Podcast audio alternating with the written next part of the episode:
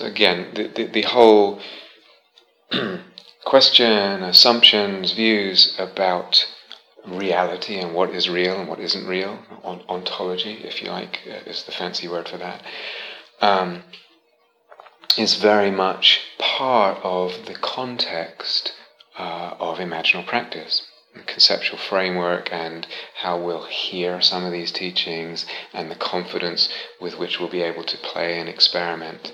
And, and I mentioned this much earlier, but it's worth saying again people are very different with this in regard to imaginal practice.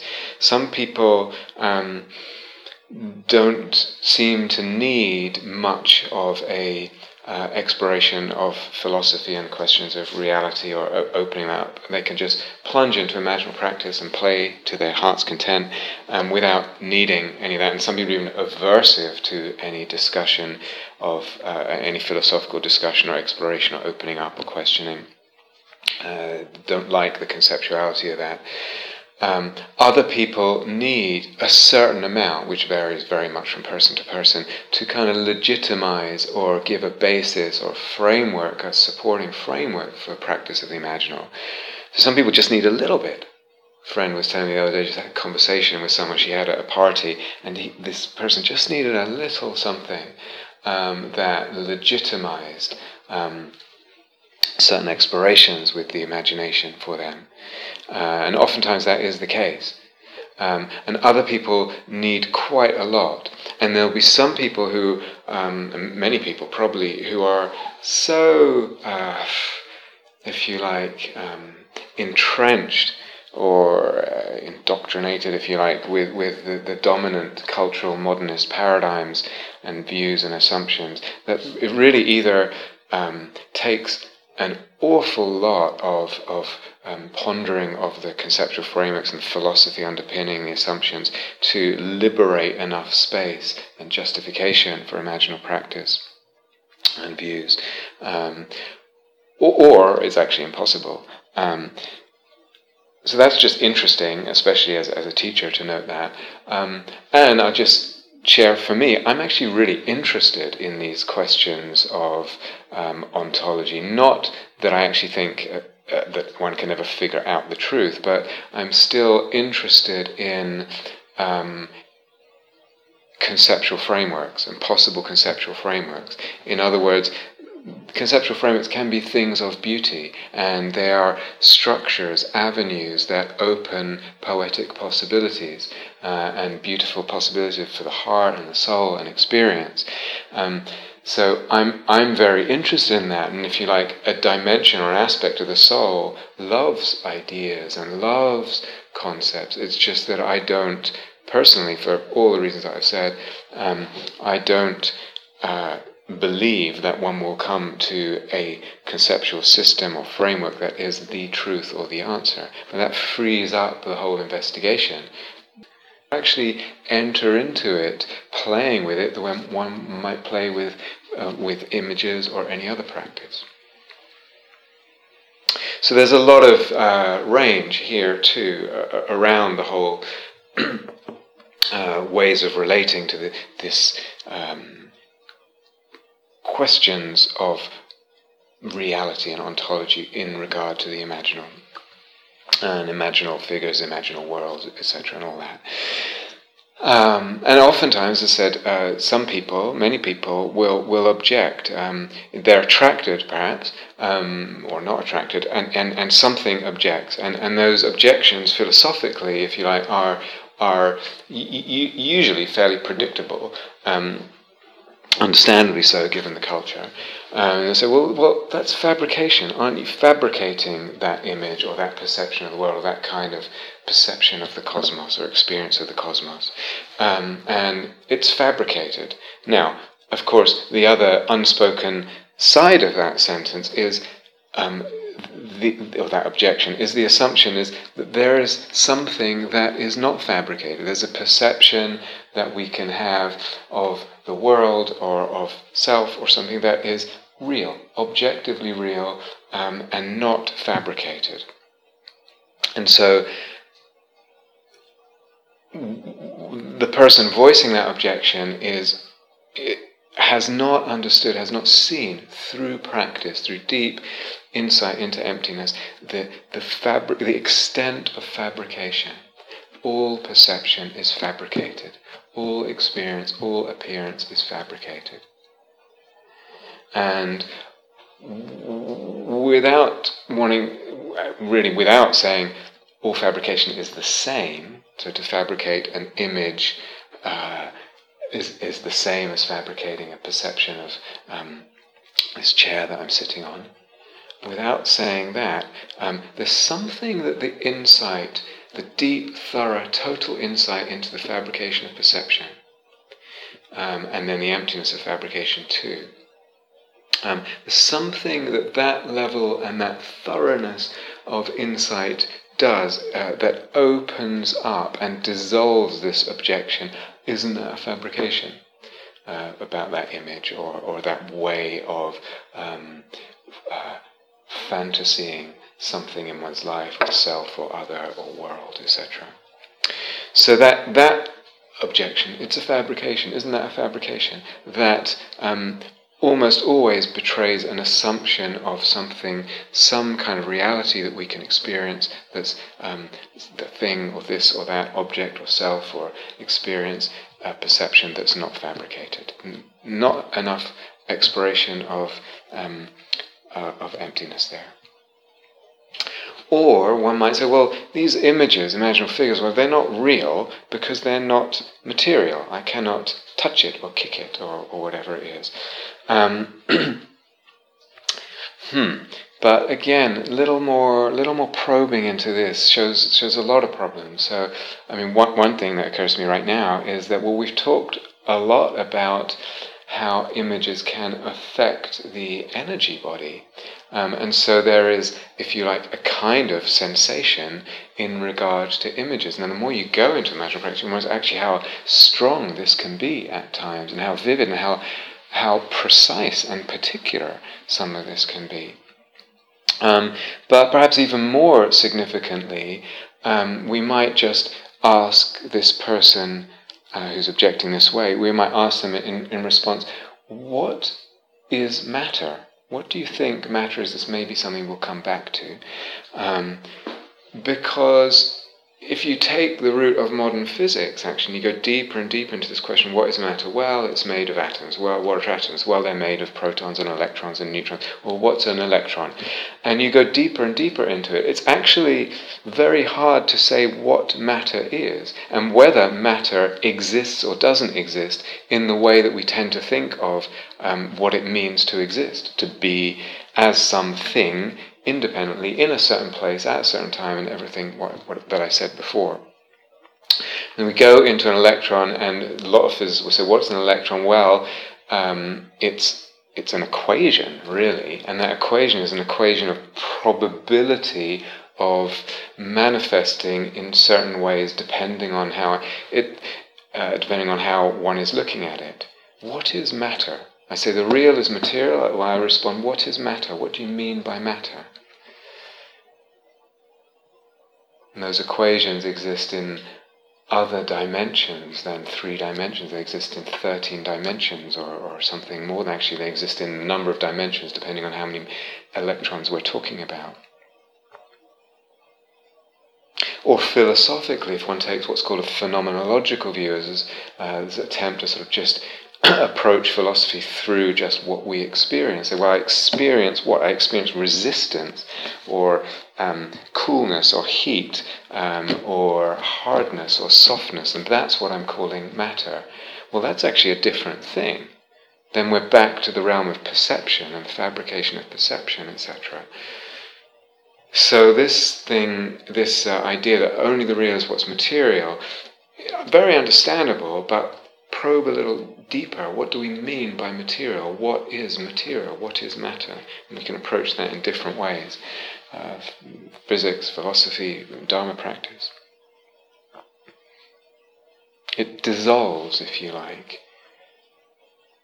our hardened notions of our ossified notions of what matter is when we, when we explore, when we question deeply through one of those avenues.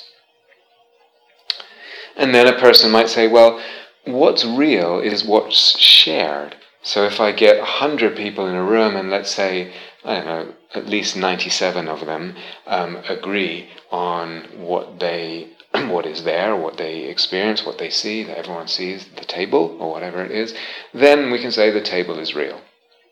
So reality is given by what is shared, and the other two or three people are just a bit bonkers or weird or whatever.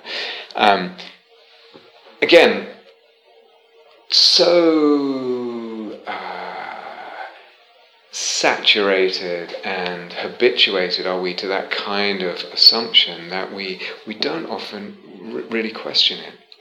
So there's a few things to say here. I mean, one is just to point out that many images are shared, of course. I mean, uh, culturally, for example, and one just needs to think of the image of, of um, Jesus or, or the Buddha in, in Buddhist cultures or, or our, our culture nowadays.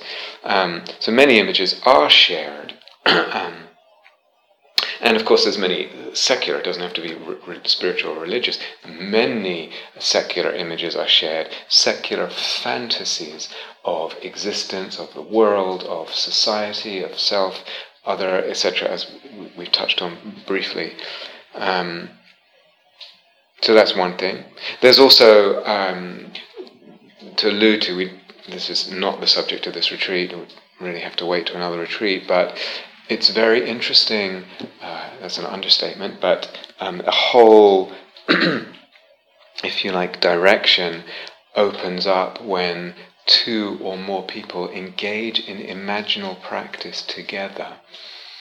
So, as a kind of uh, um, relational meditation in the field together, including lots of um, aspects and dimensions of their experience, meditating together, talking with each other, experiencing, communicating together in the realm of the imaginal, um, then there's ways that images uh, are, are shared in, in, in that way.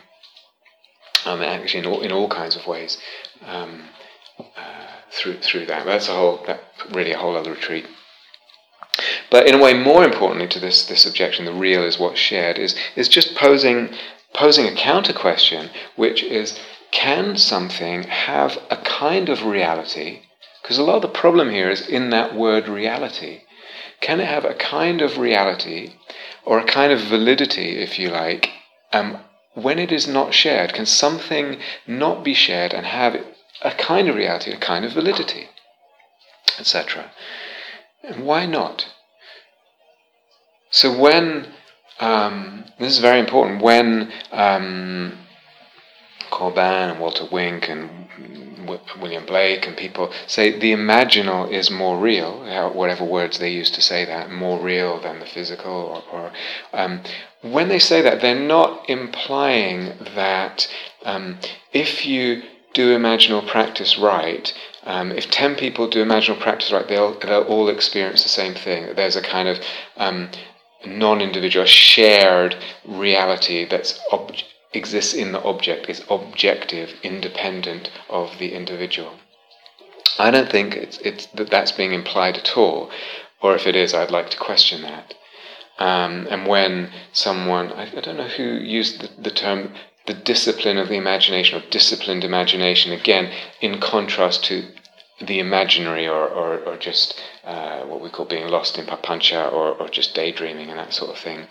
Um, again, it's not that if one practices with the imaginal, one uh, different people will see the same image and experience the same thing. I think, or I, I would like to. Um, I would hope that the phrase, whoever coined it, I don't know if it was Hillman or Corbin or someone, disciplined imagination, um, really refers to what we were talking about earlier, excuse me, earlier on the retreat, with the, the kind of um, delicacy and nuance of mindfulness that one is bringing to the imaginal practice, the sensitivity to the resonances, the tuning of the attention and the energy, the um, uh, noticing and inclination and tuning um, and encouraging of, of what nourishes and deepens and opens and ignites uh, and broadens the sense of soulfulness. All of that is, is the disciplined imagination. It does not mean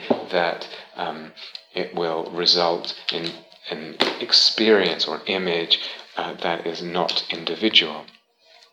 So there's a uh, this is very important. There's a there's a um, a writer Robert Avens, and um, he's quoting uh, Corbin, Henri Corbin, who uh, said a theophanic vision, me- meaning a vision in the sense of um, another, or could, could be even oneself, or, or something, or the world, that uh, we're talking about something else is shining through um, that image, that figure, um, that imaginal seeing. It's, it's, it's, a sense of the divine um, uh, showing through that, um, coming through that, that that thing is a particular face of of the divine, of what is divine, seeing this or that as angel, if you like.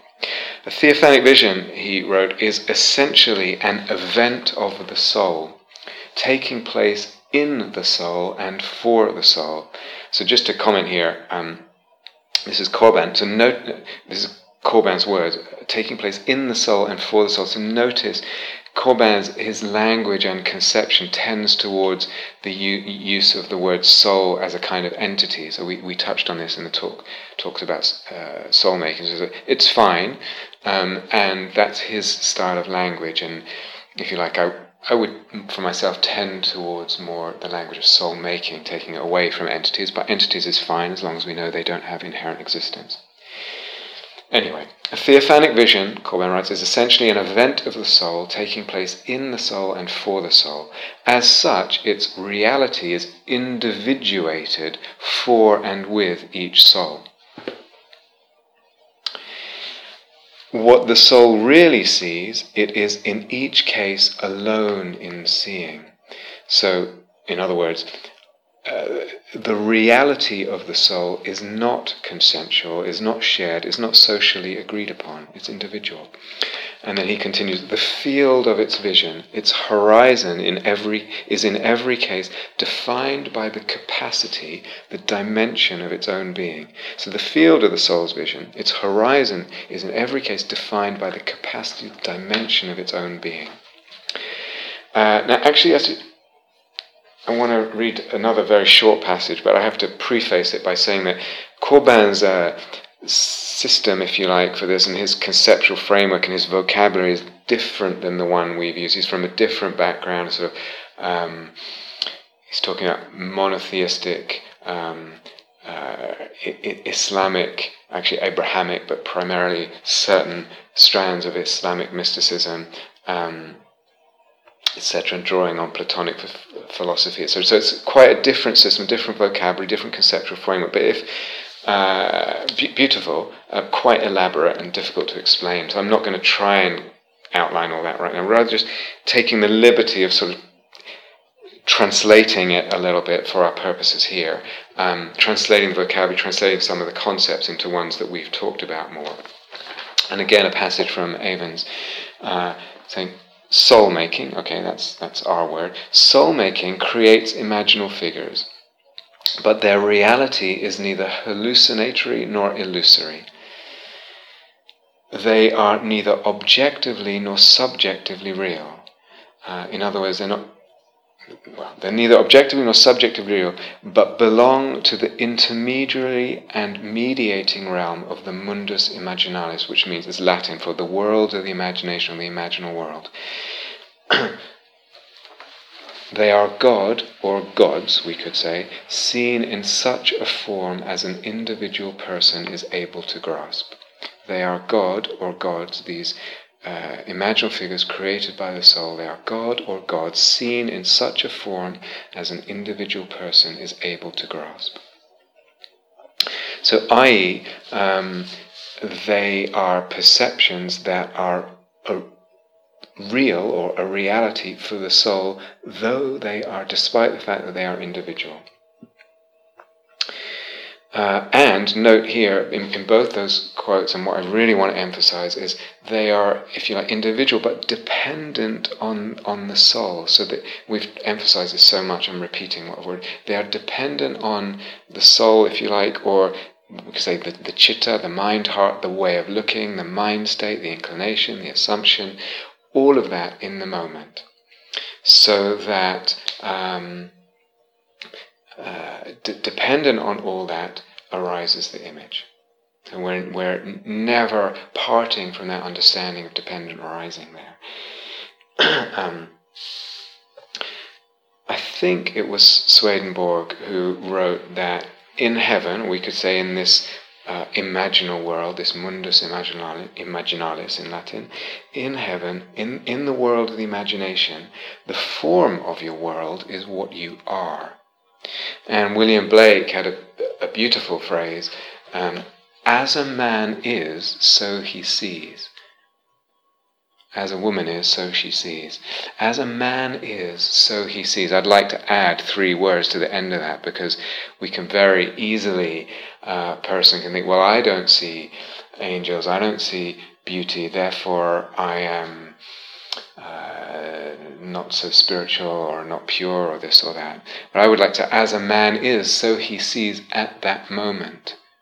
So at the at this moment when the the, the, the chitta is colored this way, is uh, has this conce- conception uh, subtly operating or, or more consciously operating, etc. As a man is, so he sees. Um, so that again, we're understanding it's fabricated, it's dependent arising, it's empty, dependent on, like, like all perception, uh, it's a dependent arising. So this, as a man is, so he sees. We can t- talk about, uh, we, we can take that as a statement for being in the world and seeing the world. I see the world, I see the self, I see others, in a way um, dependent on this, uh, how I am, if you like, in that moment, dependent on the state of mind, the inclination, the conception, uh, the way of looking. Uh, I, I see that way, I sense that way, I perceive that way. That's a fundamental Dharma concept. But um, it applies too to the realm of, of the image. So the, the reality of that, we have to acknowledge that with conventional reality, material things, that that is part of the fabrication, the dependent arising, the perception of everything. Everything, all perception is dependent arising that way. But we're emphasizing it uh, as well in terms of it's part of the reality of the imaginal world. So again, it's not an objective reality. It's not individual. It's not objective, um, independent of um, the individual, the consciousness, the mind and heart that are seeing that way. And yes, there are differences, if you like, in what's purely a figure that appears purely to the imagination versus um, something that's perceived that is material and shared perception with others, so called conventional perception. Sometimes that's um, imbued with mythos and fantasy, and sometimes much less so when we're practicing bare attention, as we, as we said before. There's differences in the kinds of fabrication that are operating there, and as I said, I uh, I'm not sure how to fit all that together into a sort of over, grand, overarching conceptual framework. So, acknowledging those differences, but there's something fundamental to all reality, which is as a man is, so he sees. As the consciousness is, as the mind is, so, so we see at any moment. All perception, dependent arising, fabricated, empty.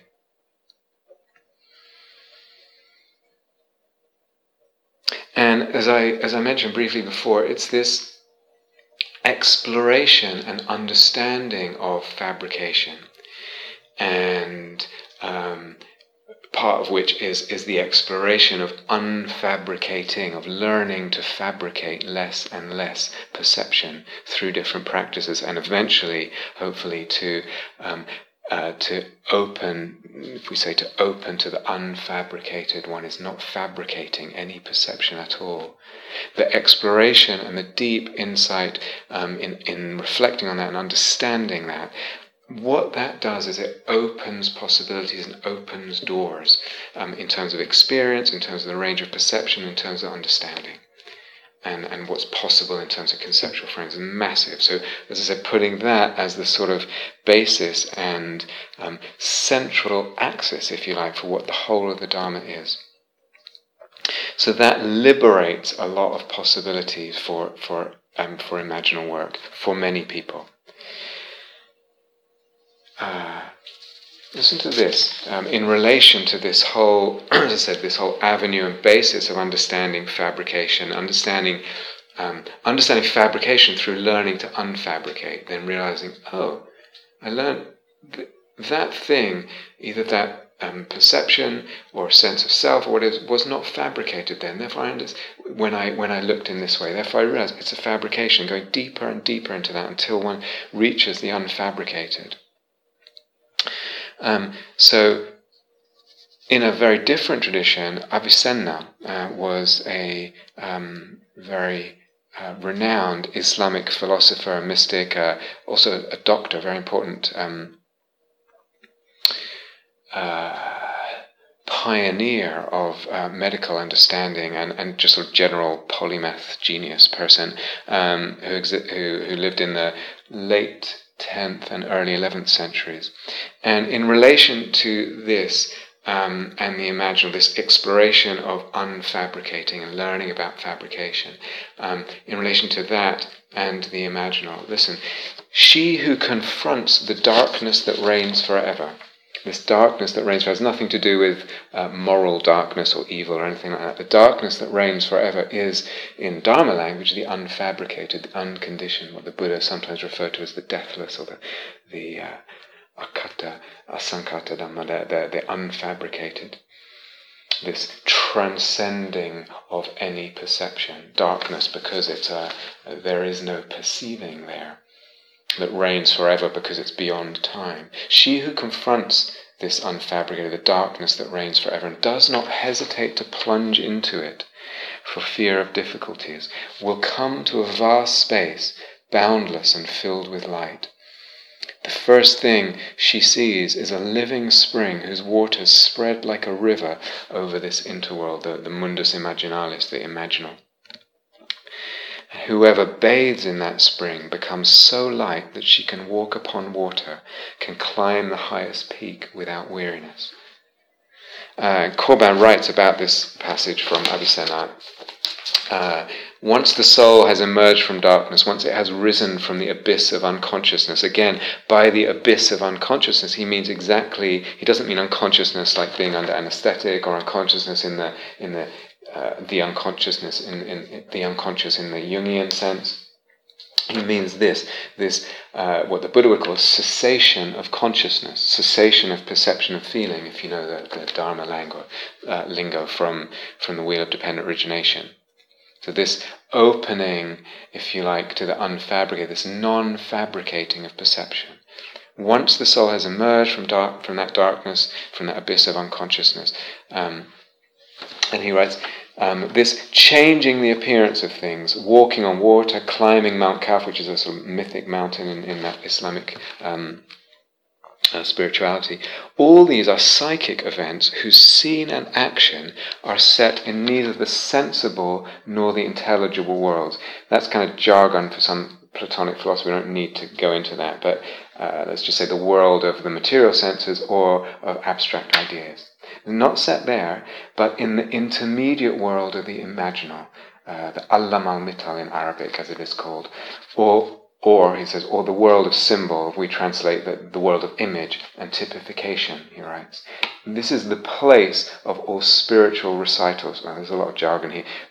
By spiritual recital, he means spiritual, um, or so to speak, imaginal encounters with imaginal figures, etc.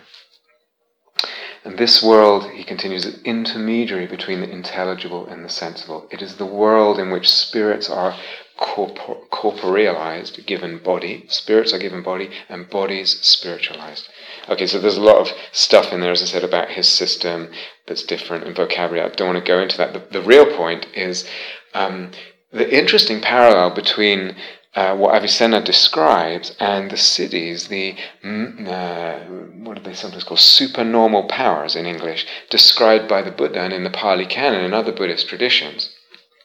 Um, that someone who um, is able either to enter very deep samadhi, very uh, deep jhanas, or uh, more commonly, very deep experience of emptiness, or the unfabricated, this darkness that reigns forever that's plunged into um, then uh, for them, the world become the world of perception becomes malleable, um, and I don't know the answer to how much.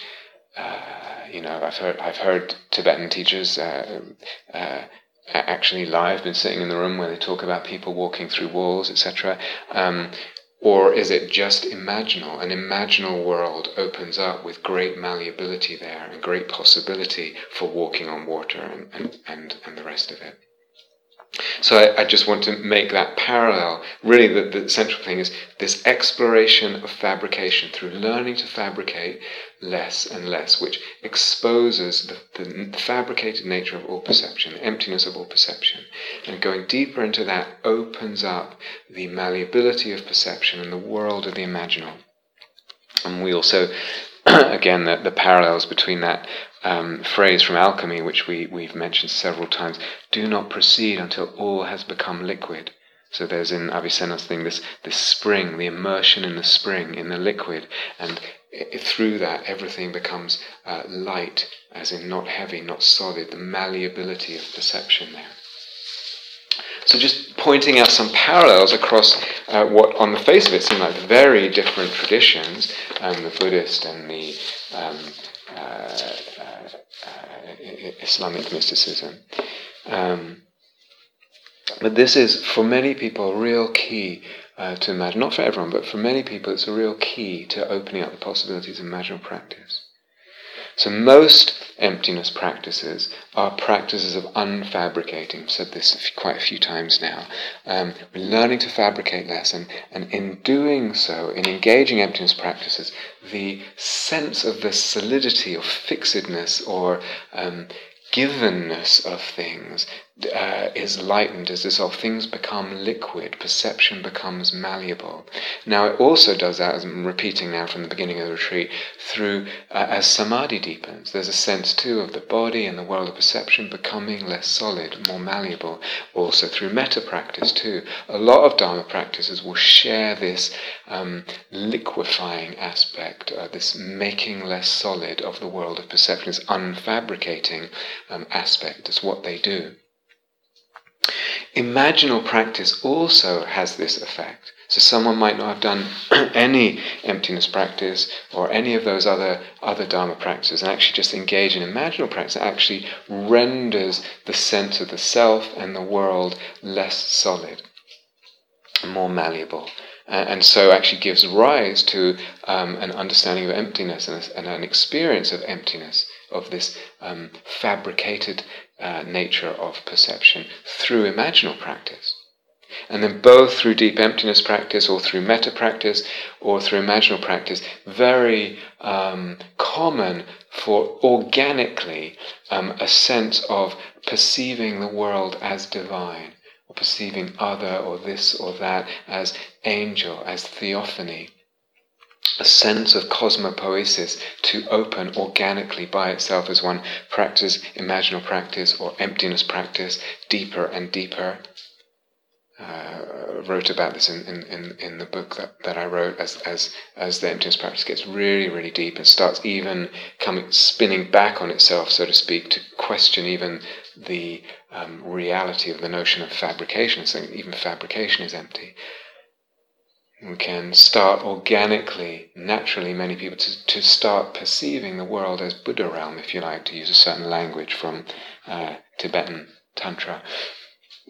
The world is open to cosmopoesis, the divine world can be perceived. Or um, we can deliberately incline the perception that way through all these practices. All these practices, in fact, are, are mutual, mutually contingent.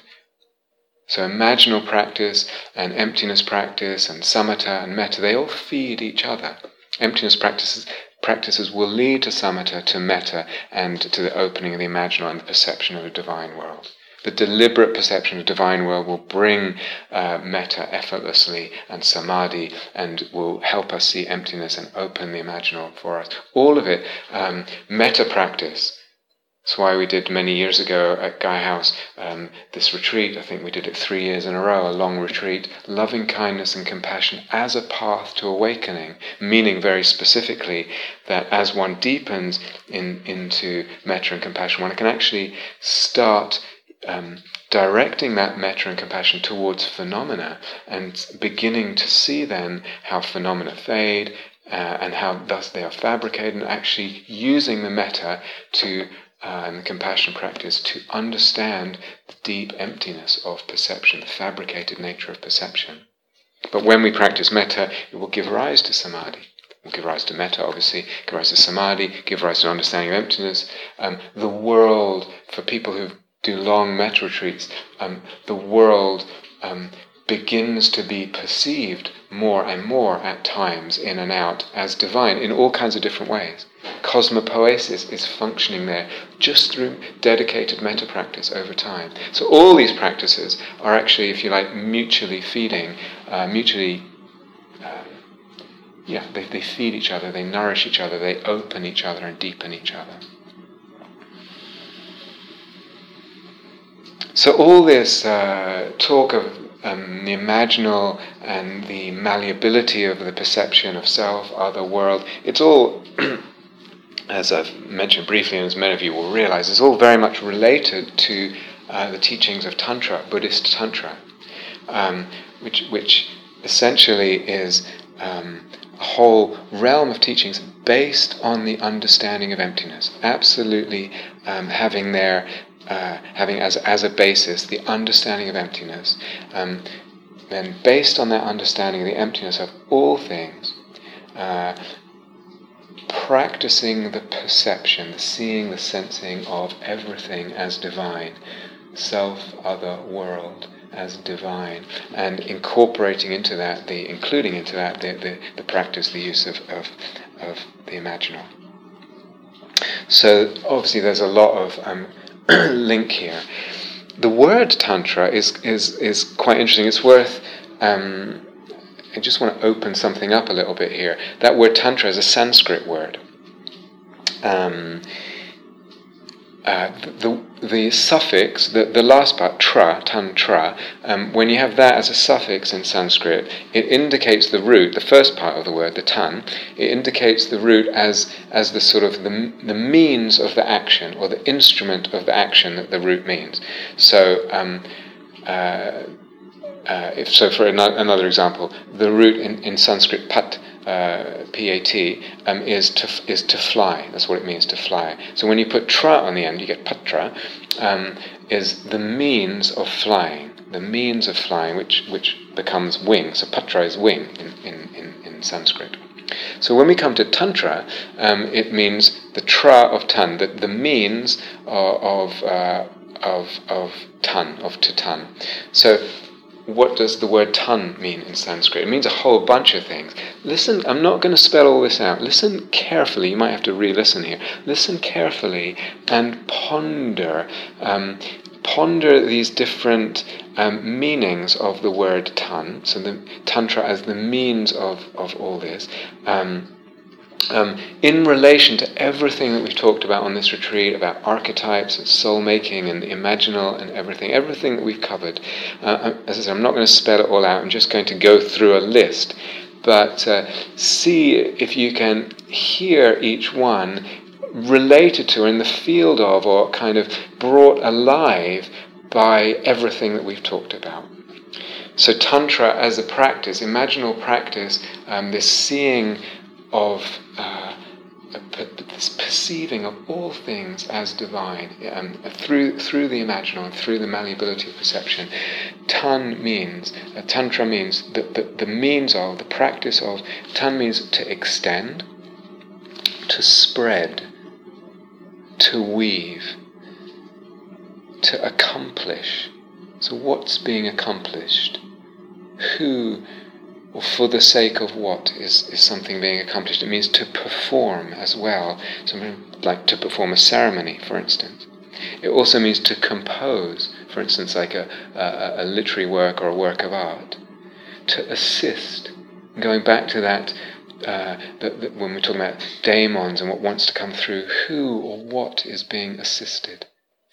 It means also to resound, which we could also say to resound. So something that we say has, has an existence at another level is being resounded through my perception, my seeing it, my experiencing it as image here. To resound, to resound, to roar, to emboss. To emboss means to engrave a, a pattern of something in or on something else. So again, there's a, there's a pattern of something which is coming to me as image, then I might see another as image, as angel. And I'm not going to spell all these out, but it also means tan also means to prepare a way for, to prepare a way for, to prepare a path for, an opening for. Again, for what? For me? For gods? For archetypes? For the daemon? For what wants to come through? Tan also means to direct towards. It also means to manifest. Can you hear the, the, the, the resonances of everything that we've been talking about um, in some of these uh, translations of, of what Tantra might mean?